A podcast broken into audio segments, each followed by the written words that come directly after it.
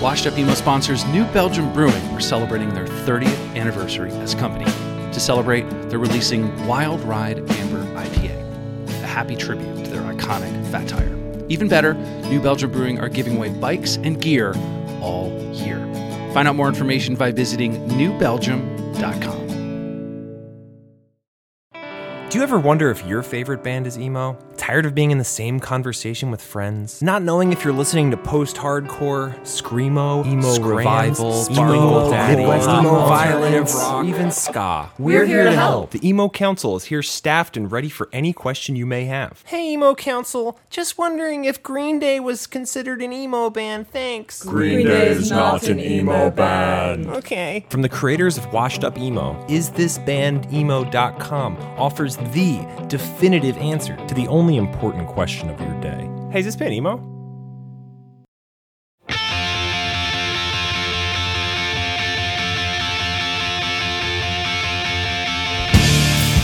Hello and welcome to episode 168 of the Washed Up Emo podcast. I am Tom Mullen from washedupemo.com.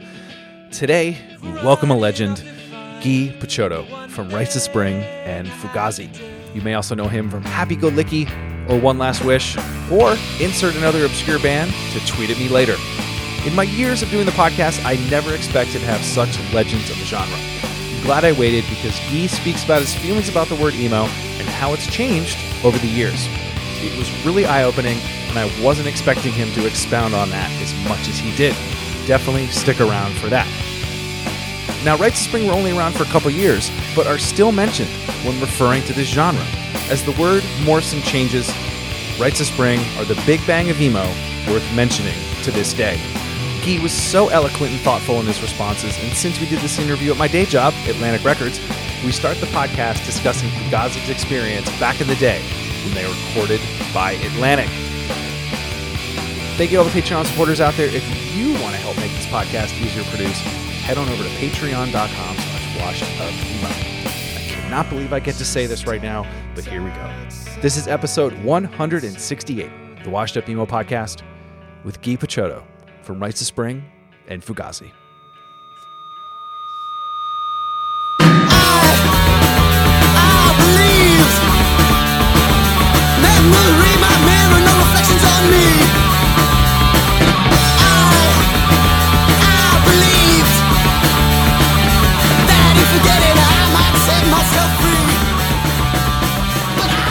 Thank you, for being on the podcast. Thank you for having me, time. Ian told me this. You should. He said you have to announce yourself, your name, Mm-hmm. pronounce your name, and say where you are. Okay, my name is Guy Picciotto. I am here at 1633 Broadway. Am I allowed to disclose your Yes. hidden address of your Of my work. compound? yeah, um, and the date is, fill me in, Tom. What is the date it's today? December seventeenth, there we go. right before Christmas. December 17th. At about 4.30 with the sun already down. know, right? Yeah, it's winter time. I thought it was fitting too to start like the last time. I mean, we were in Atlantic, and there's a, the great story that Mm, Ahmet was interested in your band a long time ago. that is correct. Yes. It is strange to be here because we never actually we met him, but we never had a meeting with him or came down to this uh, building. So yeah, it's interesting to be here. Um, I guess the the famous story is we were playing in uh, doing a stand at Roseland here in New York, and we were playing with a an Atlantic band opening for us, Jawbox, um, uh, who had been a Dischord band who had signed to Atlantic. So. Um, we did the gig after the show. We were just down in our dressing room, and there was this odd thing where there was none of our friends were backstage. There was nobody backstage except the four of us in the room, and we are like, "What's going on?" You know, and Right. security had basically blocked off the entire backstage, and Wow. the door opens as we're like changing out of our sweaty clothes, and in walks Ahmet Ertegun with uh, with a companion of his, and um, we thought he, you know, we recognized him or whatever, and we were like thought he must be looking for Jawbox. We didn't know what was going on necessarily, and uh, so I guess he had he had effectively had the security, you know, block off the zone so he could make his entrance and make a pitch to us, and it was like a, it was a total Don move. I mean, it was like very heavy, um, and we were like, it was a weird period where we had never. I think we had one label contact us very early in the game.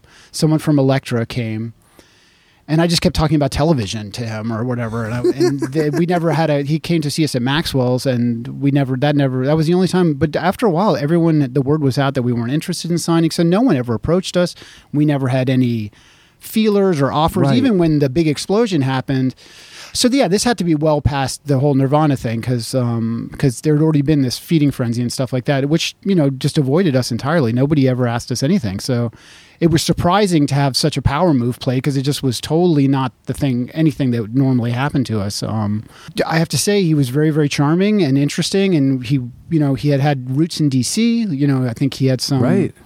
affiliation from growing up through his father, living in Washington, the jazz scene, and all these things. So we, there was much to talk about, and I wish ultimately that we'd had more time to to just discuss music history and stuff with him. But as it was, he wanted to make a pitch, and he made the pitch, and the pitch was was extremely intense. It was like, I'll give you what I gave the Rolling Stones. You have your own label. You manage your own label. I don't want to interfere. You have your own run of the whole thing, and you know, large sums of money were talked discussed, all that kind of thing. It was a very very intense pitch, and I don't remember saying anything, but I remember Ian saying, like, you know, as the owner of my own label, why would I give anything to you? You know, like, which was Right. basically, you know, just you know, you know, from businessman to businessman. He was like, why would I do this?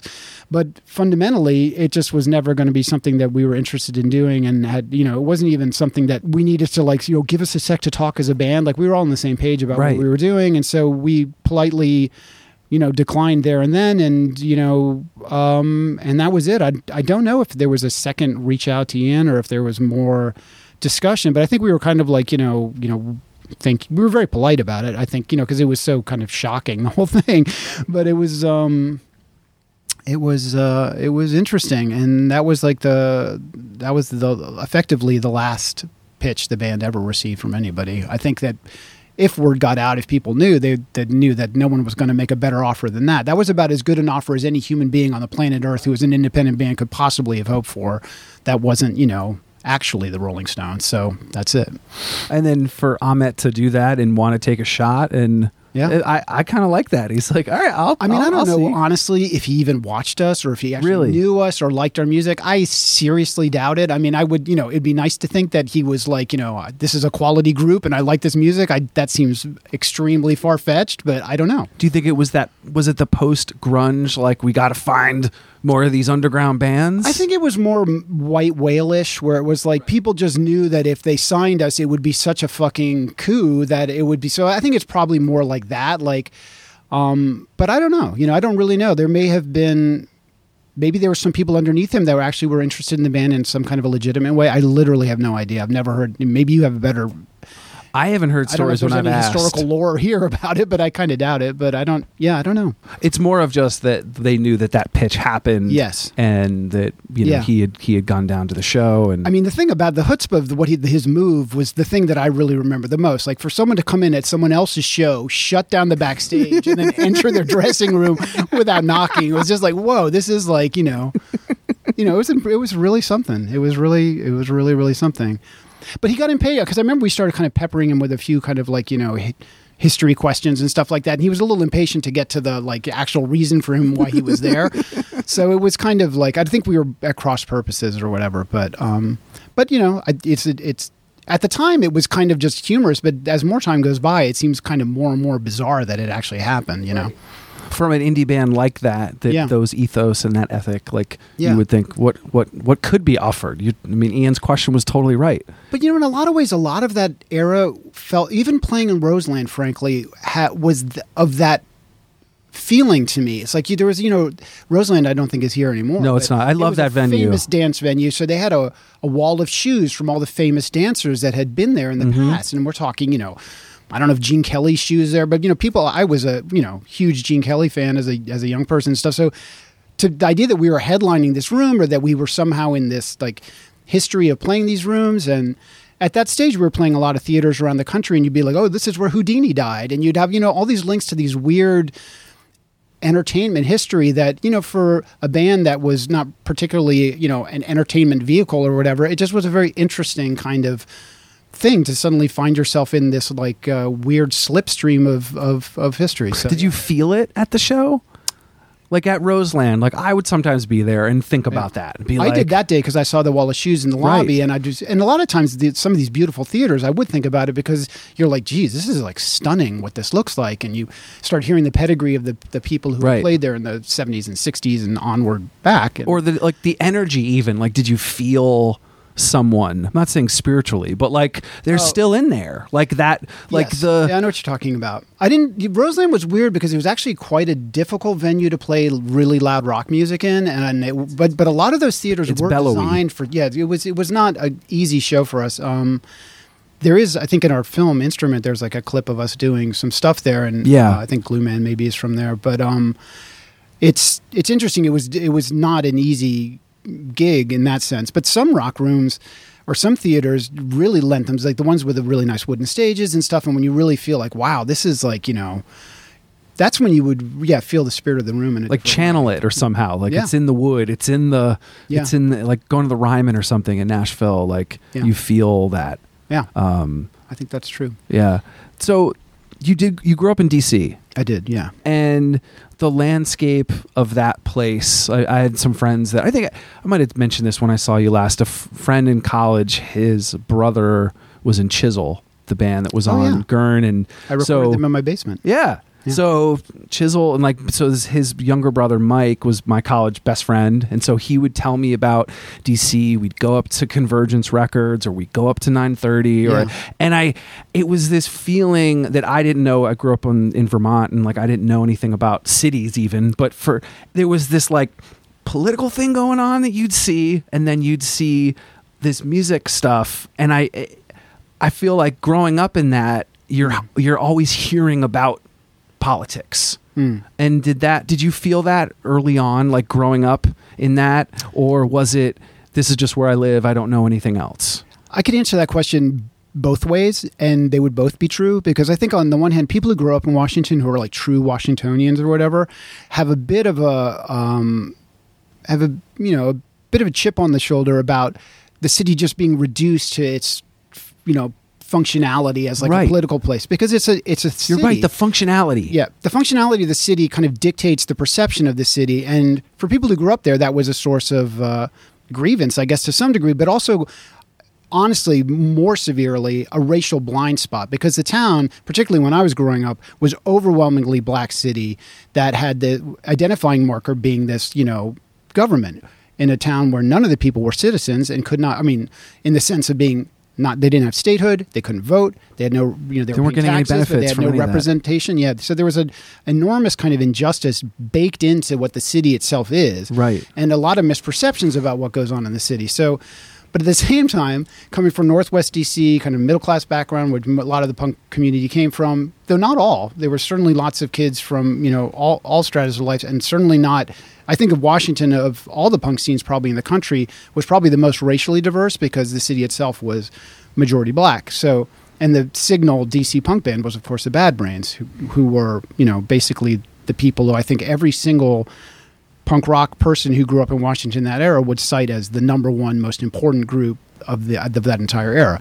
So, um, but it is also true that there was I think that there was a, an awareness of politics for a lot of the kids in the scene because quite frankly their parents either worked in Right. the government or if they didn't work in the government they worked in some kind of academic position or they worked in some kind of journalistic position or they worked in some kind of um, this is not by I'm not there's a broad brush, but a lot of the kids did come from that background. So that that I do think there may have been an awareness of that kind of baked in t- on some level. But there was also plenty of kids who, whose parents worked in the service industries that service those people, and there was plenty of kids whose, Right. whose families were from, from other other strains. But you're you're like you're one or two degrees away from it. Yes, but it is true. Like you know, every kid, you just you know, at a, it just starts seeming like wallpaper after a while. You know, the Capitol, the White House, all this stuff. Like I personally had never been in the Library of Congress till like two or three years ago when I went there, and I was like, how could I have lived here for so long and never come into this amazing building? You know, Right. which is actually incredibly beautiful and super interesting, and has like you know. Just you know, it, it was, but but at a certain point, it just was not particularly of interest when when I was growing up. When there was so much more to explore. I mean, growing up in the 70s in Washington, in an era where parents were basically completely out to lunch in terms of what their kids were up to. I mean, from the age of like 11 on, I was just downtown exploring Really? what was a very, very rough and wild. You take the metro in? I would take a I when I lived in the city, so I was just like ride the bus Oh, right. You take the- like the bus. Yeah, just ride the bus downtown. We didn't have a metro when I first you know the metro didn't even exist at that point but i got a job very early at, in down in chinatown when i was like 11 12 years old at a comic book shop and and you know i remember seeing the cramps walking down the street and you know just you know just being kind of out in the city in a way like going to kung fu movies on the weekends and you know uh, getting chased around and beaten up by people in the street. It was just a very different kind of the way I see the city from growing up in that time, I mean, I was all over the city. I would just go explore everything with with with my friends, and then when punk rock happened, and that kind of forced you, if you were going to go out to see these shows, like into all parts, you just you know, Because those venues were all over. the like first punk show I saw I was 12 and a half years old. Wow. So I was by 13, 14, 15, I had seen The Clash, I'd seen Patti Smith, I'd seen The Cramps, I'd seen all these groups. I just was out in it and I was like so by the time I was 15 and started playing in bands and stuff like that, I had already felt, you know, like, you know, it would already become a big part of You've my, been taken. my personal history. I've been taken, fully taken, absolutely taken. Yes. And then, uh, why guitar? What what did what, what did that gravitate to originally? I think Or did you start with another instrument? I didn't start with any instrument, and in fact, there was no real instruments in my. My dad had some harmonicas in the house, um, but there was no piano. There was no real musicality per se. But I think for me, it really was this. I had an infatuation with the Beatles as a very very young person that was ex- bordering on obsessive compulsive. Like I remember there was this movie, the Sergeant Pepper's movie that came out where the Bee Gees played the Sergeant Pepper band and stuff. And I was so incensed, like as an 11 year old, that we protested in front of the theater. Like, you know, it was like free. I was a total freak for them and deeply identified with them and wanted to have some kind of experience in that. But at the same time, I had extremely low self esteem in terms of a sense of my own musicality. So when I started playing in groups like bands at school where we'd play talent shows and stuff like that, they were. Um, for me, more fundamentally, just a way to make a lot of noise and be obnoxious in a certain way. Like I never had a sense of myself as being particularly a musician. I knew a few chords that I'd learned from a class I'd taken after school one day. I had some knew some basic uh, open chords, and so like me and my friend Mike Hampton, who would later be in the SO, SOA with Henry Rollins and The Faith and lots of amazing groups from Washington, we did a band in eighth grade called The Chains. And, you know, basically all I really remember is I kicked the drum set into the crowd. Like that was like the big moment for me. And then Sounds about right. Later, I did a sh- band called The Hostages with Brian Baker and Michael Hampton that we played a talent show. And again, that was just trying to be as offensive as possible, making fun of the Iranian hostage crisis and making a lot of noise. So I had this idea of of that I didn't really have any musical talent, and but I wanted to participate in some way. So I had a guitar, and I would kind of fuck around with it, but I I had very poor pitch. I couldn't really tune it. I didn't really know what I was doing. Um, and I think at a certain point, when I met, the, what really changed for me was when I met Brendan Canty, who was ended up being in pretty much every band that I was in.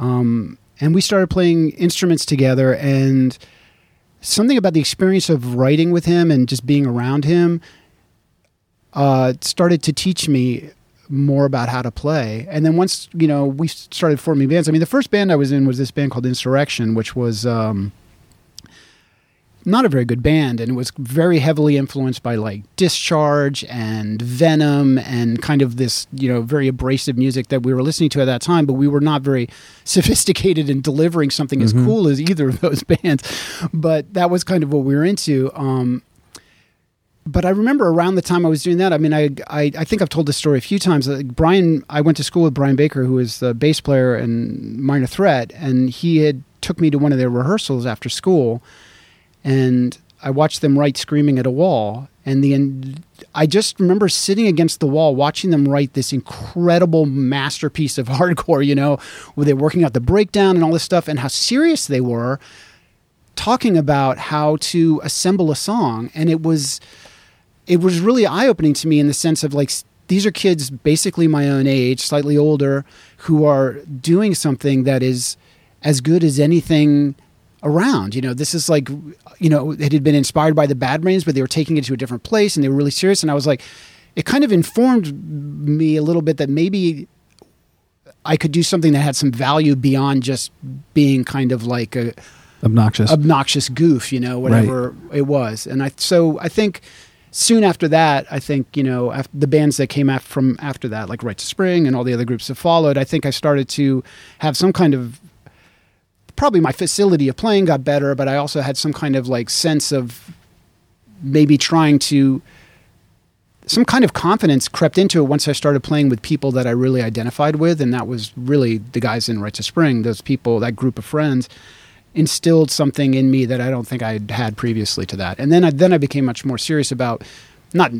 I don't know that I've ever considered myself a musician, but that I more serious about trying to do something on the guitar or trying to do something as a But watching someone, like you said, seeing Brian work off that song, you think, oh, it's just a simple punk rock or hardcore song, but how serious it was. Yeah. Noticing that, okay, I, I can do that.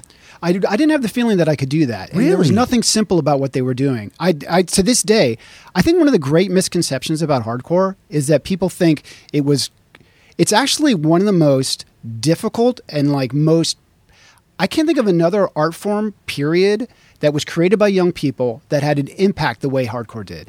And the minimalism of it, the, the, I mean, the physicality of Jeff Nelson's drumming in Minor Threat, I mean, Brian Baker is a world class musician, period. And he was from a very, very young age. He was always like, we always look up to him, like, oh my God, that guy can really play guitar. He really can play guitar. Lyle, too.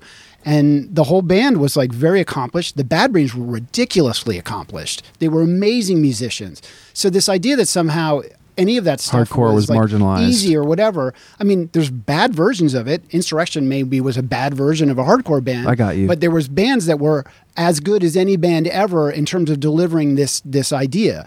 Very quickly, in my opinion, the air came out of the balloon that was that music, and what was left was this kind of deflated, saggy version of it, and that was no longer very interesting. But at its, you know, with bands like Void, with bands like The Faith, with bands like Minor Threat, certainly the Bad Brains, those groups to me, I think that music is. Uh, I don't think it needs any kind of like qualification in terms of what it is. I think it's some of the greatest music ever made. That's you know, it's what I came out of, and it's what I, um, what really inspired me. And I, but I still look back at it in wonder. I listened to the Void record or the Void Faith Split record in wonder. I just think it's an amazing record that young people somehow made this, you know, absolutely crazy music that is Right. like so powerful. So I mean, that's interesting that the, the music that stands the test of time or music that lives on, and mm. partly it's the music, but it's also the the stewardship of it, or like being the mm. you know having everything. And we talked about that I think before when we met, sort of about mm. the archival part of like having having the artwork or having the music done right or doing it the right way first. right. And I think that's partly why some of these things are remembered on top of it being amazing.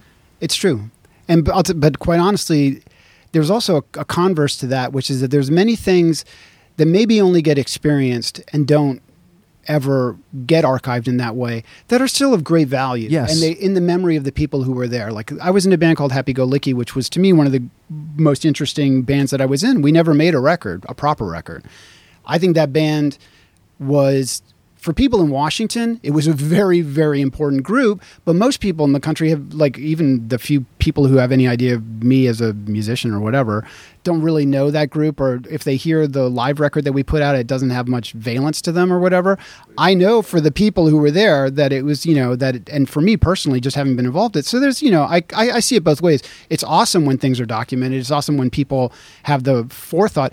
Quite honestly, I was not that person at that age. I, in Rites of Spring, all those groups, I could have given a fuck about anyone who wasn't in the room at the show. I just never thought about it. I had no, I had zero kind of forethought or ambition or imagination to think of it as anything beyond a very, very limited um, kind of. Uh, you know phenomenon that sometimes didn't even like Rites of Spring played for almost a year and a half without ever playing a show. We just Yeah. played practices and wrecked shit, and to me, it was totally. I I was satisfied. I wasn't kind of like you know, geez, we should you know, everyone in the earth should know what we're doing. I didn't really care. I just was there was no there was no co- concept that, that anyone would ever care or that there was any reason for anyone to care, but I cared. And that was enough at the Well, time. Well, the, the the band cared. You cared about playing with the, your friends and Yeah. wanting to make that noise. Yeah. What about Brendan was easy? What did you connect with him?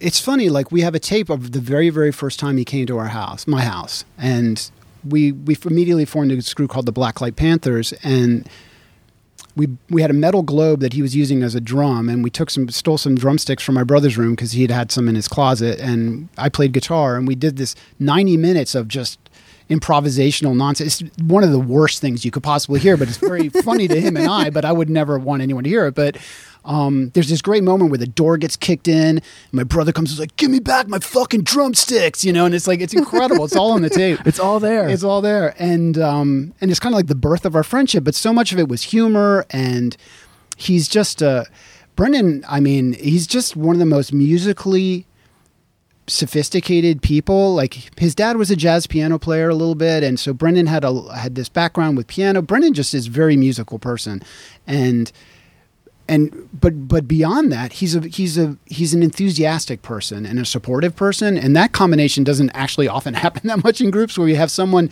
who has all this facility but at the same time is like psyched on what you're doing so he Right. was had this enormous kind of like it was like a weird feedback feedback loop between us because I was kind of uh, I was kind of me- I was kind of a messed up kid at that time, and it, for whatever reasons. But he brought out some kind of socialization of me that really changed my life. So wow. yeah. So in terms of just your your development as a person, Oh, just yeah, as being yeah, absolutely, and being someone who would be someone you might want to hang around. Yeah. so yeah, I I mean he was a great great friend and a great great person to do all the groups with, and he was very loyal and he was very hardworking, which were the two components that saw us through to make it to Fugazi, you know. Right. And he joined Fugazi first, and if he hadn't joined first, there's no way on earth I would ever have been in that band. He pulled me into the orbit of it. You Wow. Know, through the you know the basically through the gravity of our friendship, just pulled me in. So that's what happens. yeah. No, but having those friends, I think it is the there's a deeper thing. Like there's the wanting to be with that person, and I think that Yeah. helps in the music where it's and that deep- extended to, you know it's to Mike. Fellows and to Eddie and the, Right. that original lineup of we just we were a very very you know it was a, it was a very tight friendship and the the in the practices the hangouts were were for us were epic you know so it was a it was an epic feeling Right. What f- finding that sound or Hmm. finding the band sound? What was that like when you got together and started to play together and figure out what you liked Yeah. and that initial sound from that record that's like I said still talked about. Um, with Rites of Spring, you mean specifically? Yeah. It, well, Eddie had been in the Faith, and he had been in the Untouchables, and he'd been in like some really, really great DC hardcore bands. So, and uh, Brendan had been in Deadline, who were on the Flex Your Head comp, and Mike and I had been in Insurrection with Brendan, and so we all had kind of done stuff. Eddie by far the most. Mike had also been briefly in GI for a little while at kind of the same time he was in Rites of Spring, but um, so the we just were initially getting together and jamming and writing stuff, which we did all the time anyway. Like we have, I mean, there were all these different groups. Uh, you get together and make a tape for an afternoon. It was just like we just get together constantly writing and, and goofing and, and making stuff. And so we started writing some of these songs, and Eddie started hanging out um, with us really regularly, and we would just start playing and uh, very quickly we just wrote a, a ton of songs and and not long after that mike was like i have to leave. I'm, I'm moving to california. And i was like what? Like we couldn't believe it. We were like well what do you mean? He's like no nah, i'm just i have to get out of here. So he loaded up everything he owned to leave and right before that ian was like well you guys should probably make a tape you know just so you have some arc you know some version of this which was really really uh which was kind of him to foot the bill because there was no idea that we were actually going to be we hadn't played a show. So he took us in the studio and we made what we eventually released recently as the our first demo. And it was like i think five or six songs Six songs, yeah. and we interspersed all these other tapes like tape collages of other groups that we'd done and things that we from our hangout. And tape was you know we we put it together and then um, just kind of burned cassette copies for our friends and it kind of got around the city and people had heard it. But mike you know basically got in his car and drove across the country and was gone so we were like uh so eddie Brendan and I just kept playing anyway because we were like, well, you know, we had nothing else to do, so we just you kept, had all those songs. yeah. I was still, you know, I think I just graduated out of high school at that point. Like that band started like right last year of high school, first year of going to college or whatever. So we didn't really know, you know, we just kind of kept the flame burning. And then uh, sometime in 85, I was working my summer job and the door opens and Mike Fellows just walked in. He had been on a bus and took a bus all the way back across the country. And then within a week, we played our first show. Wow. So it was this kind of thing. Like we sent him out, we mixed the tape and sent it out to him. He listened to it for a while. We were exchanging letters, but he didn't tell us he was coming back. So months went by, and then one day he just showed up again. And then the band. So it's weird. In some ways, like people think, oh, we started in '85, but really we started at the end of '83, '84, and we'd been working on these songs, and then There was that um, delay. and there was that delay where people in Washington knew the songs because we had the demo out. So that actually made the first show kind of interesting. It's like people had been living with the songs for kind of a while in town. So when we played, they actually knew our stuff. Wow. So it was kind of an odd first show where you're playing to people who kind of almost have like, you know, the primer for what you're doing. And very quickly, you know, people were stoked and we were stoked and we just started writing more and more songs. And when Mike came back, it was just like someone had just, you know, injected us with speed. We were so jacked up and we just started you know, ultimately we only played 19 shows total. Only three of them were outside of DC. So it was, uh, and it kind of, you know, it kind of burned out very quickly. Like it went from being just like ecstatic, jacked up shows, and we made the record, which was, you know, we recorded that in, I think, 10 hours maybe. Just, and we didn't even take it seriously. That's the thing is like we just plugged, so I turned off all the lights, turned on a strobe light, and we just basically played what was our show, and you know just did it sort of live, except for the vocals, and we just kind of so there was lots of like, but I think it kind of gives it this energy or whatever. It was just like the way that we were playing live, and so there was a lot of improvisation and fucking around, and just kind of it was raw. You know, it's a very it's a it's about as raw a record I think as you can get, I guess. Um, and it was done very very quickly, and uh, but it was hard to figure out when it kind of fell apart. It's like it, it went it went from being great to just being weird in literally one show. Like our last show was the only show we ever played where it didn't feel awesome. It was just like something was messed up, and we tried to record what became our the seven inch, the EP that came out afterwards, and we just did a very perverse versions of the songs, like where the songs live had been, you know, sort of on par more with the record, though maybe more sophisticated in some way. But then we went in the studio and did this kind of very neutered version of them, and we were really not happy with it, and I didn't feel comfortable with it really, and we didn't put it out, and the band broke up, and it kind of all just kind of fell apart. But we just kept cycling around each other and reforming in different ways over the next series of bands. One Last Wish was sort of the same band with Michael Hampton joining, and then that fell apart, and then we reformed Rites of Spring exactly the same members as Happy Go Licky, and took it into a very different place, but it was predicated on the same kind of like intuition of friendship and playing with each other, and and then it and then that fell apart kind of in a similar way. So that's just kind of what it's like when you're like a young, you know, teenage Right. There's only teenage band members. It's like there's only so much you can do to kind of corral that kind of people at that age. It's just such a volatile time, you know. So right, and then the the the sound that was referred to then. What were people calling Rites of Spring? I think we were called a Like hardcore post band. hardcore, like a hardcore band. Yeah, because no one had. There was no such post of anything. I mean, I think really uh, more like a punk rock band. I think hardcore. Though hardcore is probably yeah. I mean, in '84, we probably still would have thought ourselves as a DC hardcore band. And oddly, I don't think we thought of ourselves as. You know, I think we thought of ourselves in this kind of the same lineage as like you know the faith and Right. you know, for me, you know, it's like I I was like I hung around SOA a ton when they were because me and Mike Hampton were really great friends, and so you know, Henry was the first person who ever said to me like, "You should be a singer in a band," and I was like, Wow. okay." So it's like kind of felt like I felt like I was in this lineage of you know DC punk Hardcore, bands. yeah, hardcore so punk, didn't, yeah. it didn't seem like it was. I mean, the only thing that made it different, I guess, is just you know that we were slightly older, you know, 17 years old or whatever. So it wasn't like 15, but um, I don't know. I don't know how to think about it otherwise. At the time, there was no sense that it was outside the bounds. Um, but other bands, you know, it's funny because at that point, bands were starting to change, and the different groups and different people within the scene were kind of pursuing Right. different avenues, and maybe you know, you know, like Brian Baker was doing Dag Nasty, which maybe at the time was considered more a classic classicist version Totally. of the sound or whatever versus what we were doing which was maybe had more improvisation or more like noise or whatever. So there was like obviously different strains and people were starting to explore.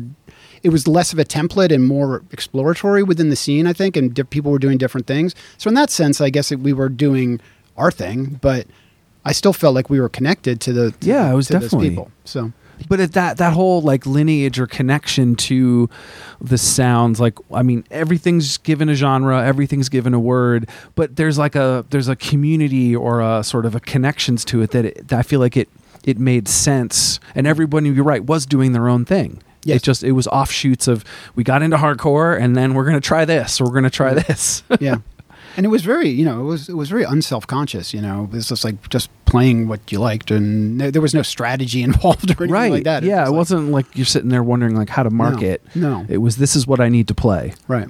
When was the first time you heard Rites of Spring be called emo or that use that term? Do you remember? You know, I thought about this topic because of the, the, name, name of, of your the show. show. So Yeah, I right. figured- So I figured I would try to have a an answer for like. So I started thinking about it because in a way I kind of don't. Really, I was like, do I even know about the what the, the Right. origins of this or what what the whole deal is?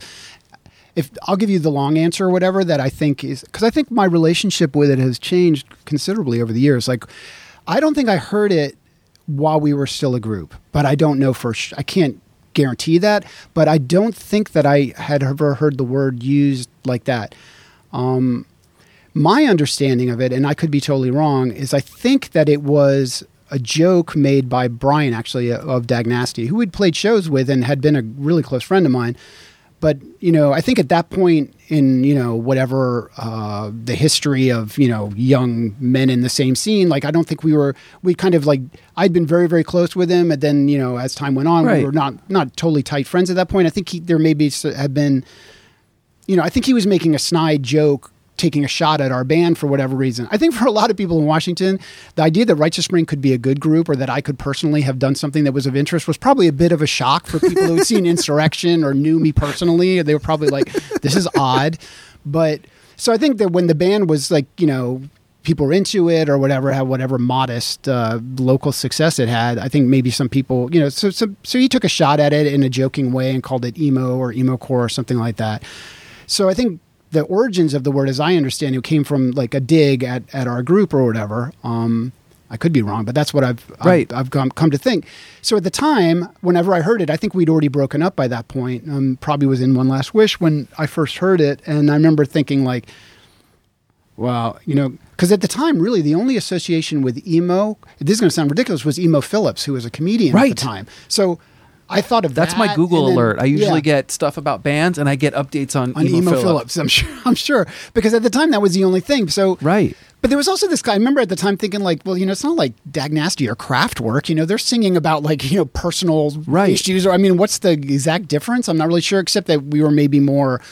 You know, our shows were more demonstrative and or some. I don't know. I actually I can't think of what the possible distinctions could be, except that you know it was a it was a, it was a dig. And I will say this: Brian is one of the funniest, most sarcastic people. I I actually really love the guy, and I love I love his musicianship, and I love all the bands he's been in, and I have no beef about it. And I don't even think at the time I felt it as a particular. I just was kind of like, well, that's Well, he's just It- cracking a joke. yeah, it was just kind of a dick joke or whatever. I was kind of like, all right, that's okay. But I never really thought about it. But then it, the legs on this thing are so bizarre that it's it's like so the my so I think like I didn't you know I kind of thought about it. Oh, it's a diss, and then I washed off my back, and then the years went by, and then many many years went by, and then I entered the second stage of my relationship with it, which is one of total bafflement. You know, of like not understanding. Like what years was that? this would be like I don't know because it kept getting invoked over and over again. So I, was, I think it, I you know into like I think it kind of died. I think around the I, ne- I don't remember hearing that much about it in like '89 or something. But then in certainly once Fugazi started playing, the word bands were getting associated with, and some groups were like tagging themselves that quite quite you know deliberately as if it was a thing. I was like, wow, this is bizarre. This is a weird way to think about it because I'm not saying that I am actually Jesus Christ, but like if Jesus Christ was to come back to earth Right. and look at what is done in the name of Christianity, he would be like, hey, look, these are some people at the border helping these refugees. Like, I recognize this. And then you'd go and see like some evangelicals like blessing Trump and you'd be like, what the hell is this shit? So that's. Like I don't know if I'm the Jesus of emo or the John the Baptist or the prophet Isaiah or what what my lineage is supposed to be in relation to this thing. I don't actually understand it, but so my feeling a little bit is one of bafflement like what has been built on the backs of this odd snide joke, you know, like I don't understand when you were it. 17 when I was yeah, so or the when you're making that stuff when you were that age and I, I frankly don't see the lineage. I don't understand it. I don't see the connection. But now I've entered my third stage of thinking about it, and I've come to kind of a different thinking about it. And and it's really because of this article I read about um, kids in Mexico who identified themselves as emo. I mean, it's an international phenomenon. Kids in 1000%. Indonesia. There's kids in Mexico. There's kids in South America. There's kids it's from Singapore that hit me up and say, "I just found out about X, Y, and Z. I'm learning." Like, they, Yes. they're in. and they may i would say probably most of them the great majority might have no idea who i am might have no idea who Rites of Spring were might have no idea of any band that i've been in but they identify in this way and some of these kids are targeted in mexico these kids were In- being in beaten Russia? up in russia like Yes. beaten up like you know considered a lot of it has to do with homophobia a lot of it has to do with misogyny and now my feeling is i stand with those kids because i feel like those kids are the kids who are like i like art or i'm a sensitive kid and i represent this way or i just think this gender stuff is bullshit or and those are the kids who kind of get into this thing and who tag themselves deliberately with this word. And at this point, I I've gone from feeling this kind of like weirdness about it to kind of feeling like there's something about it that has continued to connect with people for some weird reason Yeah. that it has nothing to do with me. It has I don't believe that it has that much to do with me. I don't believe that I'm like the Jesus Christ of this or the originator in any way, but I do think there's some kind of commonality that is not clear to me that still exists. And I kind of feel like at this point in my life, I've started to feel like I stand with those kids because I feel like those kids are a lot of them are victimized in weird ways. And I mean, you know, there's things about aspects of it or aspects of the bands that Right. are related to it that you could find laughable or I could take critical shots at. I mean, I don't I don't really know that much of the music and I don't it's not necessarily really on my radar that much, but it doesn't matter anymore to me now because now it's like this weird other freaky phenomenon that's occurred and I no longer feel that connected to it, but I also no longer feel that disdainful of it because it's just some it's just a weird phenomenon, you know? And I feel I do feel that there's something positive in kids who identify with it and are out of a sense of like connecting with you know whatever vulnerable sides of their humanity are or whatever Right. where it's not just like this because in a weird way I've, I've resisted this idea that Rites of Spring was a rejection of hardcore a rejection of the violence in the scene I've often rejected that kind of uh, narrative because I don't really at the time I just wanted to be in a band and have a good band and I whatever. But it is true that at a certain point, hardcore started being f- really stupid, and the misogyny of it became even more latent. And the ways that I'd participated in that misogyny became shameful to me. And I was like, this is you know this the violence of this is stupid. Like when I was young and first getting into punk rock grown men would get out of their cars and beat us in the street, you know? It's like I remember walking with Chris Bald and Brendan and a bunch of kids. The station wagon pulls up, 40 year old men get out and just tear Chris's shirt off his body and start punching us in the face.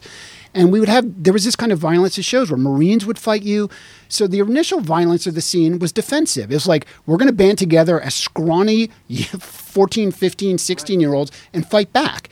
And it really, at the time, it was very important for me to learn how to fight back.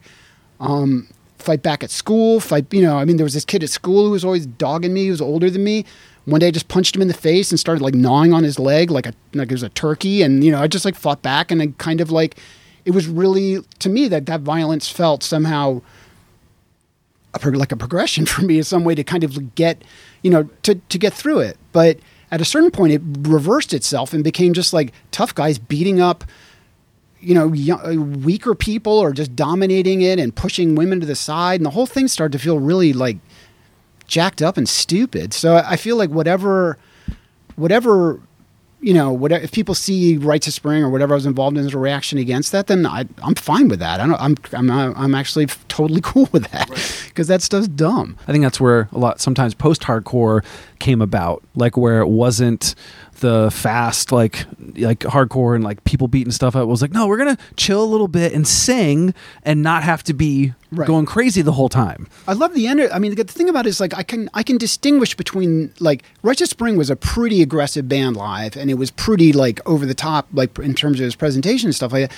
I'm cool with that. Like I I get that energy. I had, I mean, even in, into Fugazi and uh, like whatever, I always had a like just this you know adrenaline surge from performing i get all of that f- stuff you know but there's a difference between that and just being you know um it just was weird to see somehow the jock aspect of everything become like the template you know it's just bizarre to me like i just could never you know it's just- very odd so anyway that's my d- long answer to that No, I love don't that answer. No, it totally makes sense because I think there's this cycle, you know, of like they figure it out, it gets popular, and then it kind of goes away for a little bit. And I think punk has that. I think all these genres, for some reason, emo has it's still alive, and whatever form it turns into. If it's the pop era. Which was the mid 2000s when it was on TV and was on the radio and and then it went away for a little bit and then it comes back again and slowly there's people that understand the history or know that it's longer than just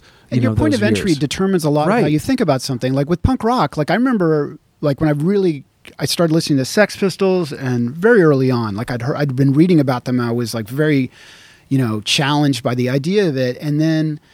Very soon after, like, you know, 1978, 79, you had these post punk bands, and they'd all be in interviews saying things like, We're not a punk band, and like disdaining the term. And I'd just gotten my head around the term. So I was kind of like, How could they be like, doesn't everyone want to be like punk rock is fucking amazing? Like, why would anyone say that they're not a punk band? Like, I just couldn't understand it. But it's like in the but then it's funny, like in terms of the emo thing, I remember for a long time just being like, I don't know what this is. Like, why would anyone say anything I have to do that has anything to do with this word? It's just it has no meaning to me. But um and it, I mean, honestly, it doesn't really have any meaning to me. Like, I don't, I can't, I can't follow the thread of it. I find it perplexing. I just don't get it. But I'm not, I'm not in that mode that where I was before, where I just felt kind of like you know uh, scandalized or whatever. I don't really feel scandalized by it anymore. It just seems to me to be an odd quirk of culture, which is what it is, you Right. know? And I think it's an offshoot of hardcore. It's those same kids that are trying to figure out their day and Right. what's going on and how do I survive and what's going on and I want to talk about it and they're finding that this is that little pocket and it the sound could change, the sound could morph, Right. but it's still that same kid. I think it's amazing how it encompasses things that are like as commercially huge as any kind of pop music, and then like the most obscure kind of underground, you know, Screamo or something, yeah. thing that could possibly be. I mean, that's. I, it, that's that is such an expanse that it almost makes you wonder if the word has any meaning at all. I have no idea if it Yeah. does, but it's interesting to me that there's that someone could somehow find some way to connect all those dots. I don't know how they do it, but but it's being done. But that's the thing I thought was interesting is that ultimately there is a connection that someone understands and that is like internationally understood in a way that is like that is that is strange. That is just a very strange thing. I think there's a there's a there's a tension. There's a there's a moment of something might go wrong in the song, not necessarily the pop stuff, which mm. was more I think just pop songs that happen to have screaming or they're mm. like I think that's looser than there's a moment at a hardcore show or there's this person pouring out this song and it's like the it might be the last thing they do. Right Like that's how it felt. Right. Where that to me was this is uh, there's there's there's no tomorrow. There is this is this is all that matters right now. right but i think i need to also step back and also say i think there is an aspect like everything with emo that's kind of broy there was like a there there is a i think quite appropriate uh, kind of feminist critique of a lot of the stuff where it's like you know my male anguish is so supreme and you're you're a fucking bitch who has broken my heart and all this kind of that like that critique I think is is is very on point because it's it's sort of ridiculous I mean that so there isn't there is also so even though I was kind of defending the idea of it of it um, you know, with when it gets targeted in, in some ways, I think there's also aspects of it that are are negative and do need to be called into question. So, um, it's just a complex phenomenon. It really is. It is. And It's, it has, crazy uh, that it's still alive. Yeah. I thought it was dead. I thought there was like no one. Like I used my the first name of my website when I made it up. The tagline was. Uh, um, I remember when I searched emo on the internet and nothing came up. Like it, nothing would come up. Like Right. you would search it and it would be zero things, and there wouldn't be things about bands that I thought you know people should be talking about. If it was Rites of Spring or if it was Sunny Day Well, Real Estate, When yeah. was the first time you heard the word referred to as a genre? I was at a hardcore show and a friend said, "Hey, if you like this, you should check out X." And it was Sunny Day. They hmm. mentioned Mineral. They mentioned Rites of Spring. They kind of they gave me this laundry list. What year would that have been? This was mid '90s, huh That's interesting. Okay. but it was it, it- I took I took it as where did this start? What are the connections? And I, I I really dove into it of like what makes these bands that are sound different all connect. Hmm. And that's where I got the euphoria from or the the tension from. I liked the the feeling that this might not be here tomorrow. That's what I always kind of felt. Like I need to hmm. be in the moment. And it wasn't about sadness. And that's the thing that took over later. It was about being sad or cutting yourself or Right, right, you know right. suicide. I was like, I don't ever feel suicide. Ever listen to these bands? Right, This is like my fa- it's my favorite thing in the world. you know, it wasn't sad to me. So that's what killed me. Thinking people thought it was sad when if you listen to Rites or you listen to these bands, yes, you might have broken up with a girl or a guy or there's some issue going on at home, but it wasn't it wasn't like this is all about sadness. Mm. So that's what I got out of it early on of like this didn't feel to me that it needed to be just like because if you ask 10 people right now in Times Square what emo is, they're first going to laugh.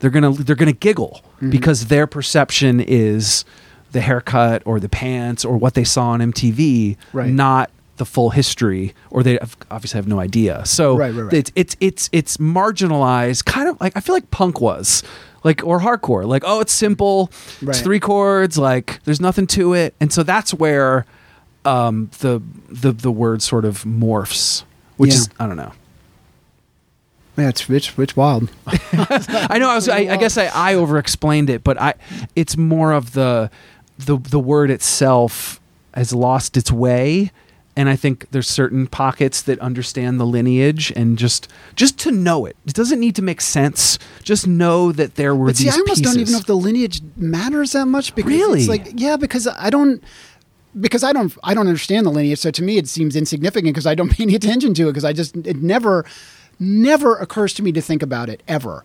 I never think about it. I never thought about it in terms of making those bands or through as the years have gone on. It just is.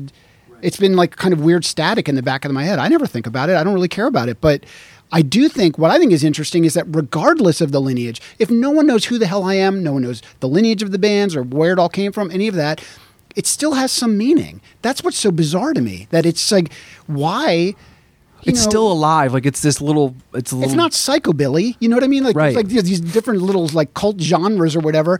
It's it's a fuck of a lot bigger than psychobilly, and I don't know why that would be, but it is. You know, and so it's like you know, it's bigger than. um it's just bizarre. Like it's just I. So I think of it more in terms of with a sense of bafflement and wonder, as opposed to any kind of uh, ownership. Got you. Because I, have I know no what you mean. ownership on it. Right. I, just to me, it's like it has no. um I love the three stage that you kind of mentioned. The Yeah. no idea. So you got to be kidding me. To let me think about this again. Yeah, and the reappraisal because I have to reappraise it because it's like here I am at the you know the age I am discussing it in a way you know it's like Right. If you told me this when I was 18 years old that this discussion would be happening in these surroundings, I would you know I would think you were like on LSD. I would have no idea what you were talking about because it just seems utterly weird. You know. Um, It's the genre itself is interesting. Where I don't know if another one's been raked through the coals or misunderstood Right. more.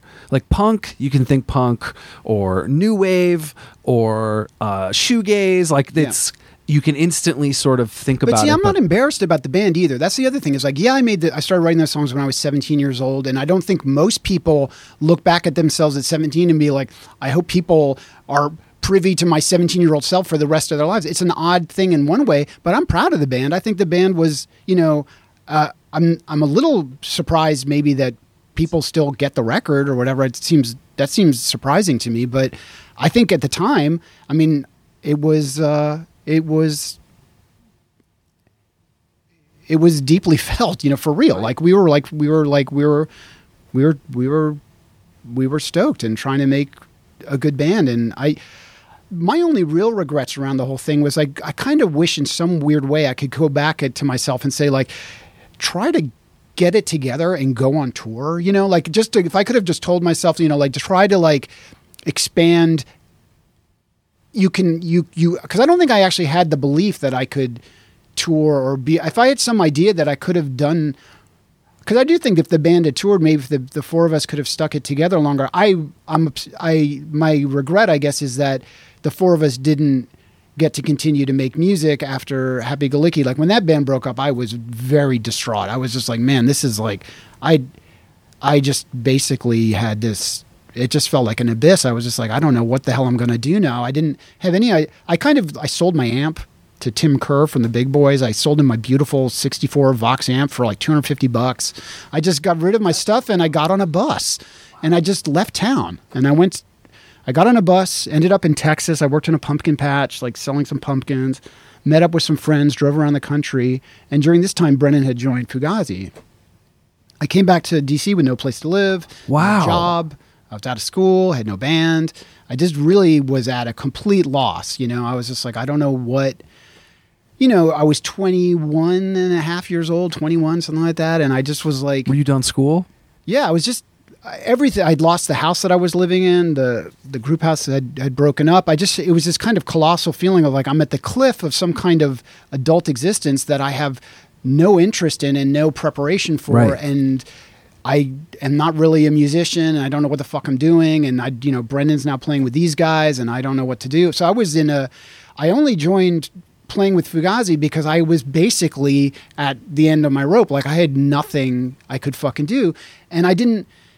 I didn't really even understand how it could be in the band because they already seemed kind of fully formed without me, and I just was just kind of in a felt like an appendage, and I was felt you know it was a very weird mindset, and it took uh, probably until we made the repeater record where I really felt like oh, some co-ownership of the Wow, it took that long. Well, because I wasn't playing guitar at the beginning, Right. So I was just you know singing and being Flavor Flav and like going off and doing this stuff, which was great and fun, but I didn't feel like it was.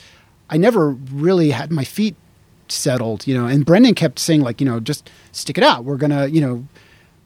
And then eventually they, you know, the the generosity of Ian and Joe to kind of, you know, keep that door and that space open for me within the group was enormous and and and I think I was still kind of in a you know just a very weird frame of mind like but I eventually obviously to my you know great happiness like found my footing in the group and um was with people who the the defining trait of that band was like the kind of uh work ethic of it was like it it matched the energy that I wanted to put into something and I was ready for that to happen so that's that was I mean, the work put into those tours and yeah, the I record the cycles. Twenty years were like it was. Uh, you can't use the record cycles with me, man, because we never. that- that is- Sorry, I'm at work. I know you're work. I'm at work. That is just I know it's- it's so cheesy, but like the we ne- we cycled on nothing. Nothing. The only thing we did Tell- was no, actually, that's really interesting because I talk about people. I the we will get to.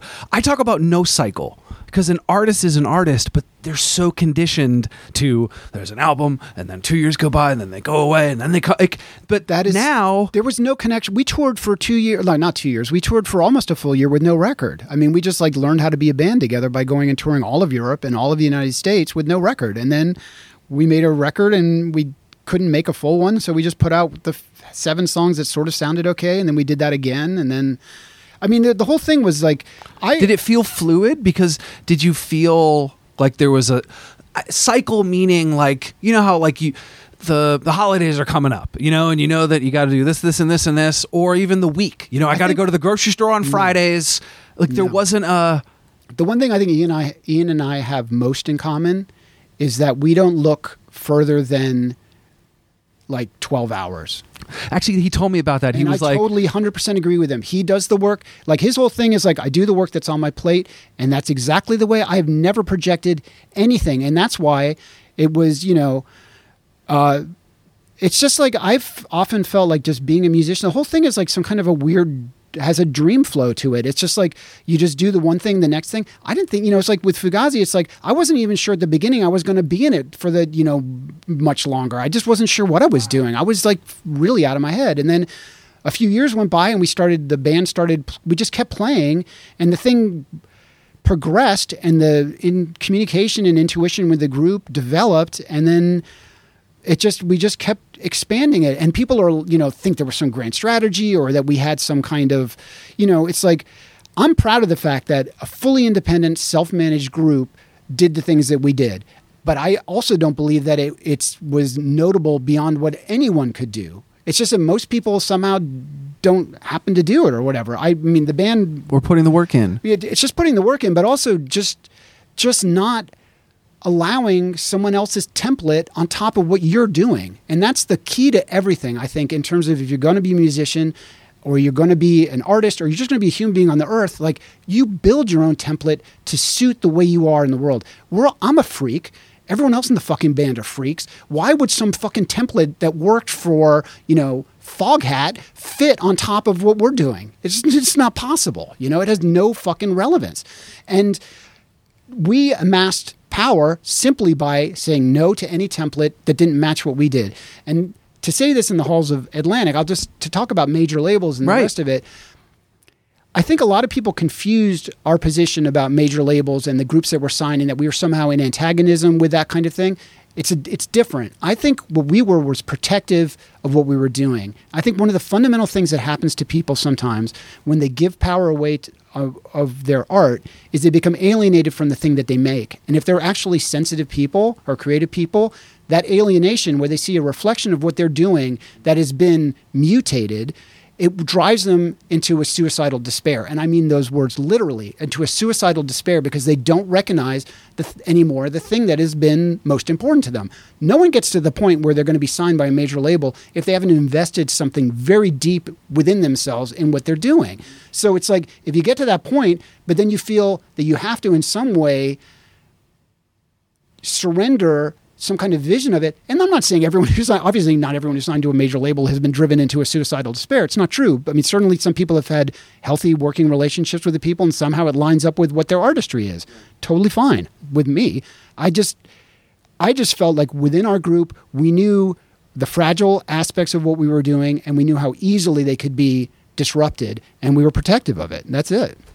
I really like that that you were kind of not beat your own drummer if there's a better term of like this felt right now we're going to do this and what led that to it wasn't like you were thinking 3 steps ahead. You couldn't, and because the thing was changing so fast, Right. And we were having to redevelop what we were doing constantly. It's like we went from playing, you know, some kid's basement in, you know, Madison or something like that to like you know, fifteen people, to within you know four or five years, we're playing to like five thousand people on multiple nights in, in big cities. It's like it was just, it was exponentially growing. It was outpacing us in a very intense way. I will say, towards the end of the group, we were running against the limits of what we could do in some sense. But my personal feeling is that we could have could have figured it out, and we could have found some imaginative way to keep the group going. I find the the end of the group, in my opinion, was a weird. Uh, circumstantial blip that you know derailed the group in a way that maybe didn't need to necessarily be derailed. I don't think. I do think I've always remained confident that the four of us could have figured some way to always navigate because we'd made it through a very a very you compare 1987 to where we ended up in 2003 when the band stopped playing the terrain was like you know it was, it was nuts. Like you know we predated nirvana by quite a, a bit but then we went through that whole shenanigans and then on to like you know whatever happened after that. So um yeah i don't know. It's it's uh that I mean that like you said that we got on this thing about that cycle and like the hmm. trajectory.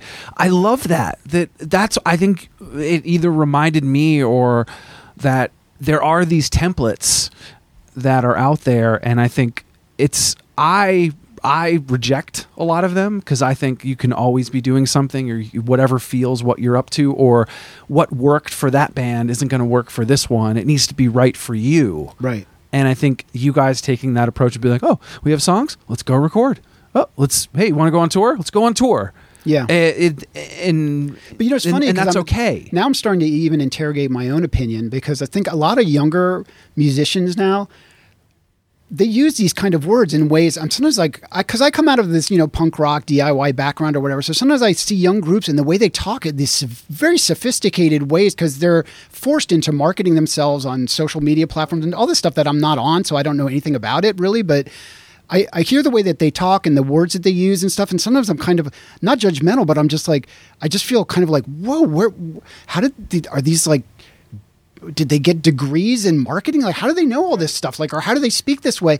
But they do it very unselfconsciously. And I'm not saying that they're not like still as fully invested in what they're doing, but they're trying to make a path in this environment of whatever this is. So it's like I'm not. I I always try to be very careful. Like I'm not insulting anyone. I'm not judgmental of what anyone. I'm just talking about my own experience and where I came from and what my my you know the road that I went down was. And I I find a lot of it like. A lot of times I get people asking me for advice, and you know, like you know, I, can you transmit uh, the lessons of what we did to the to this environment? In a way, I do think you can because there's not there's something fundamental about play with people who like who you like and are respectful and cool to you. That just seems obvious, and like associate yourself with people who you can you would you don't mind representing you in the world that you don't make you feel sick to your stomach. That just seems like kind of a universal. You know, it's like so I think a lot of it makes sense, but I'm not saying that I fully understand the nuts and bolts of how it is that musicians make a living now. And I've never, I guess I never really thought of it in terms of a career when we were doing it. It was always like, you know, because when we started, uh, we were all working jobs. And you so know, you, how long did you have a job, probably like the first four or five years of the band. and then you were okay? It was it was sustaining. You could The first four or five years, I was living in a, a group house. I mean, I was, you know, the entire time I was in Fugazi, I lived in a group house, paying two hundred fifty dollars for my room. No one had to, to pay a cell phone bill or anything. I mean, all you had to pay was utilities and two hundred fifty dollars, and you'd find someone to sublet your room when you were on tour. And I lived that way for like 15, 20 years or whatever. It just was the way it was. At the beginning, I would work. I worked in movie theaters. I worked in record stores. I worked in washing dishes. I worked in you know restaurants. I worked in bookstores. I worked you know I just you know then you go on tour and you come back. You pick up another job. You know that way of living was totally. I was so happy. I never had this feeling of like when are we going to make it or when can I give us like I was so happy that to live in a group house, have a little studio outside my room where I could record my friends, could go on tour around the world and play to people. The whole thing was just like an unbelievable gravy train as far as I'm concerned. Like it just was like ruling. And then at a certain point, it was like we were working so hard, we were touring six, seven months a year, that there was no real way to keep a job. So it was, and I didn't really need that much money anyway. And the band, you know, our margins were very tight because we were doing five dollars shows, and our records were five dollars cheaper than everyone else's records. So it's not, it's not like we were making a bazillion dollars, but at a certain point, just the scale of it was enough to be like, shit, we're making some fucking money. And then, you know, um, I mean, you know, honestly, if we'd merchandise ourselves and make T-shirts and the rest of it, I could be a quadrillionaire. You know, it'd be like exponentially huge. But what we made was like in any scheme of any band of our contemporaries in Washington, we were like fucking living like kings. You know, it was like totally.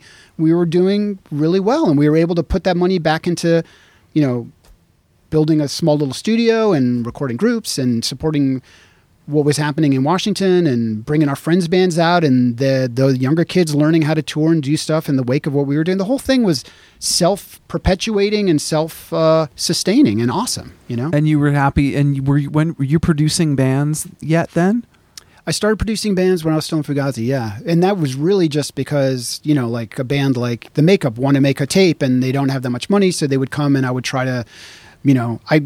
I boasted of no engineering skills or no schooling in it, but I just learned on the equipment that Fugazi had bought. We'd bought like a little eight-track reel-to-reel, and I had a tape deck, so I started working with bands, and then Blonde Redhead, and developed a really long relationship with that group, and uh, and that led me to the Gossip, and that led me to uh, Blood Brothers, and all these other groups that I've worked with over the years, and um, and since Fugazi stopped playing, I mean, some of the most important musical relationships in my life, particularly to Vic Chesnutt, who was someone I was in a band with for a few years and made a couple of records with, and for me was the experience after Fugazi that has, was the most important in in my life, and uh, and played with him until he passed away. Um, a lot of that was, uh, you know, through yeah, through that kind of thing. what did you like about producing versus being what I like about yourself. producing is insinuating yourself into a group in a collaborative way. Um, like I don't have the ethic of the idea that I'm just an engineer. Like my thing is like I I actually like the feeling of like integrating yourself into what the group is doing, trying to understand what they're doing, and then trying to help them articulate in some way. So, like when I worked with Blonde Redhead, it was really like feeling like, oh man, I'm like I get to be this auxiliary member of the group for a while, and work with them and develop stuff and uh, work on arrangements. Like right now, I work a lot with this band Xylouris White, which is Jim White from the Dirty Three and George Xylouris from Crete, who plays the lute, and you know, the three of us get together and work on arrangements and record hundreds of songs and edit them down and work on them. It's like this kind of like, it's an opportunity to participate in. I love groups. I love, love groups. I love collaboration. And it's a way to do that kind of vicariously without actually being fully inside the group. So it's a way, you know, for me, I can't. I never wanted to do anything in my life but to be in a band. So like when I'm not in a band, like the second best thing I can think of is to kind of insinuate yourself into a group dynamic like that and work in that way. And that's what I've been able to do. And I I've generally worked just with people who's, you know, I feel like close to in some musical sense or some personal sense or or in some kind of fellow traveler sense and I feel incredibly lucky that that's that's been able to happen, you know. And so that that that's what's taking up your time, other Yeah. than family work and life like, and stuff. Right now, I just like last month, I was working with this band, the Casual Dots, who are an incredible group uh, with Christina from Slant Six and Kathy from Bikini Kill and Steve Dore. It's a trio. I've been working on a record for them. And uh, White is an ongoing musical thing. Whenever they're in town, we record, and that just is an ongoing thing. And so, yeah, most of the, and I still make music on my own. You know, I still, I still make music every day. So that's, it's just like you know, is that is that something you try to do? I don't Every- try to do it. I yeah, I just have to do it. Or That's what I was about to say. You yeah. have to do it. Yeah, it's just I just play, and I mean, I I thought quite honestly, I thought Fugazi would break up, and immediately I'd be in a band again because I was in five bands back to back nonstop. So since the age of like 15, I was just in a group band. and broke up, and then I was in a new band within a week, and then I just would do a new band, and then it, so I kind of expected that to happen again, and it, it never really did until I met Vic. And then when he passed away, it hasn't happened really since. I mean, I do do perform with people. There's like different you know, I've done some film music collaborations with a friend of mine, Jem Cohen, who made the Fugazi film. Like Mhm. we've had, I've had some, some kind of, we've created like kind of musical accompaniments for, movies and done different things. But you know, for me, like the idea of being in a, a group like that worked in the way that Fugazi was. I mean, that has always been to me like the dream, and life has gotten more complicated to make that. And for whatever random reasons, it hasn't quite lined up for that to happen again. But um, but that to me is like kind of like the uber existence of that. I've think since the age of nine years old, I've always seen that as being the ideal state. You know, like, and I've always been any group that I was in. I've always been like, you know, I often think about the army. It's like that's why they send kids at that age into the army because you're like, I'm willing to put, you know, I'm put me in the trenches or whatever. I've always felt like that was my vibe within a group. Like, you know, I'm I'm here to to serve and spray this machine gun everywhere. Right. That's the way, you know, that's kind of the way I feel about it. So, and Fugazi was like that. He's like, we were all in the trench together and it was awesome. You know, it's like, I just, I love that. And a common goal. yeah, common goal and and you have to hash stuff out and stuff gets ugly and you work it out and you you know there's like that's you know the bond with the all of the people in the bands that I've been in you know I talk to those people all the time it's like it's like it's not a it's not some kind of like incidental aspect of my life it's like you know the the the family that I was born into and with a time delay you know that's the way I think about it That was perfect. okay cool Thank you.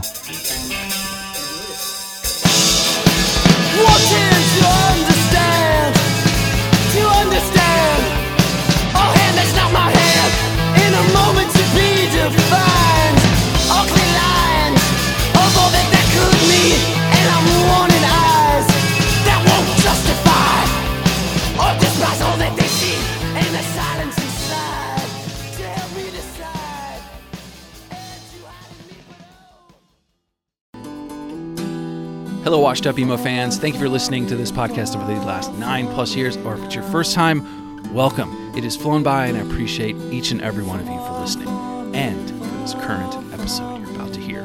I do have a favor of you.